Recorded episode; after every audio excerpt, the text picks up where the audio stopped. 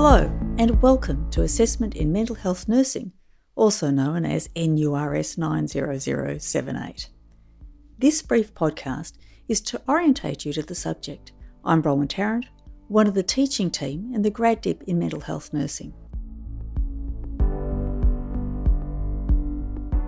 In this subject, you'll work through eight modules over eight weeks.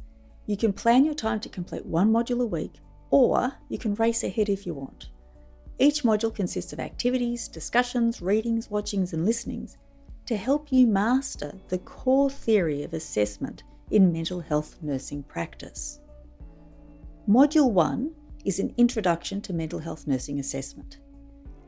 Then we focus on other assessments essential for your clinical practice recovery and strengths, suicide and self harm, violence, substance abuse, sociocultural considerations, clinical decision making, and specific populations, and trauma informed care.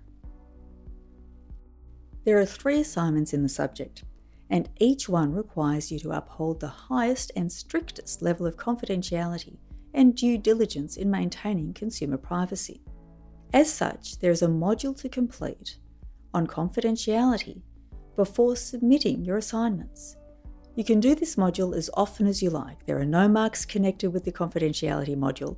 It is there to help you fulfill your ethical responsibilities and legal obligations to consumers when completing your assignments. So let's talk about assignments. The first assignment, due in week three, is a critical appraisal of a nursing assessment. You well know that mental health nurses assess consumer health and report on it in clinical notes or assessment tools. This requires written communication skills to record and share assessment information obtained each shift or clinical review. However, due to time constraint, we rarely stop and reflect on the notes we create. For this first assignment task, using the Gibbs model of reflection, you will critically reflect on an assessment you have conducted in the workplace.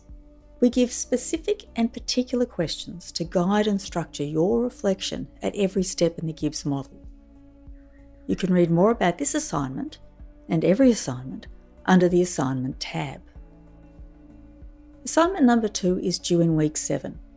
It is again about honing your reflection and assessment skills.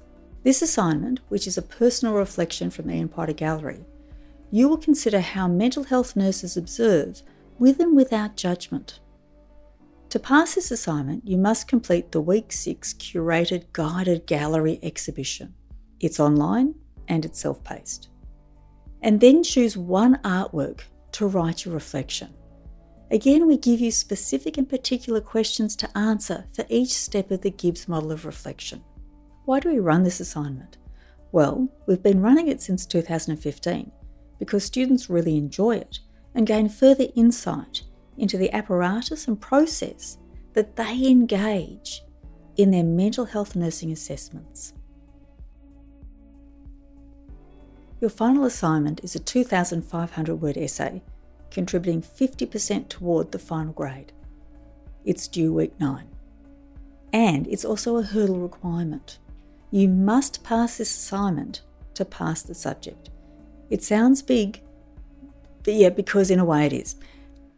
However, every week you learn the theory and some skills to complete this essay.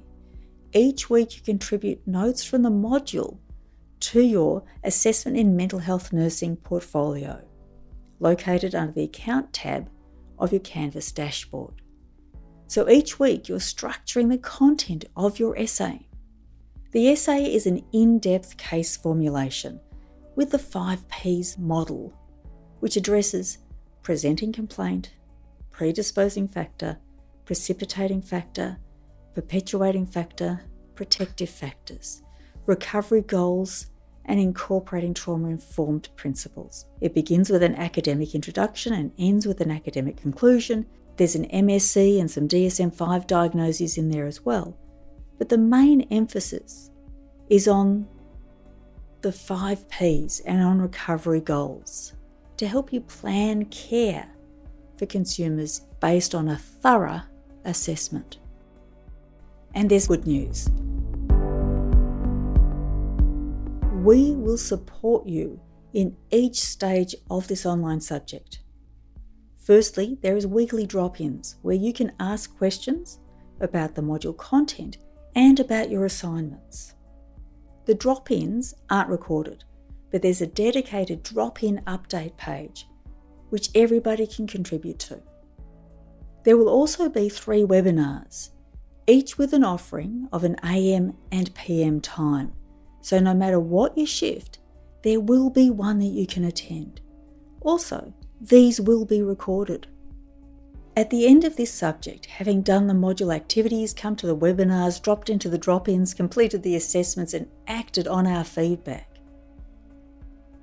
it is expected you'll be able to apply principles of mental health nursing assessment and care planning to assess consumers' mental health, including substance use concerns and first episode psychosis.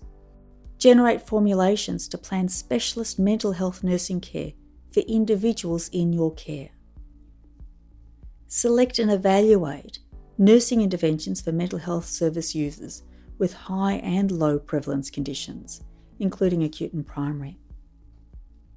Assess risk of self harm, suicide, and occupational violence. Generate mental health nursing decisions and practice that are strengths focused, recovery oriented, and consumer centred. And relate assessment formulation, and mental health nursing care to socio-cultural issues in contemporary society. You can read more about our subject objectives in the University Handbook. As we wind up this podcast of orientating you to the subject of assessment in mental health nursing, I just want to highlight two really important facts. Number one, we are looking forward to working together with you to achieve these learning objectives and these goals. We are here to support your learning, so do stay in touch with us. And number two, previous student feedback for assessment in mental health nursing has been exceptionally positive as it relates to your practice now. We think you'll enjoy it, and we hope you do.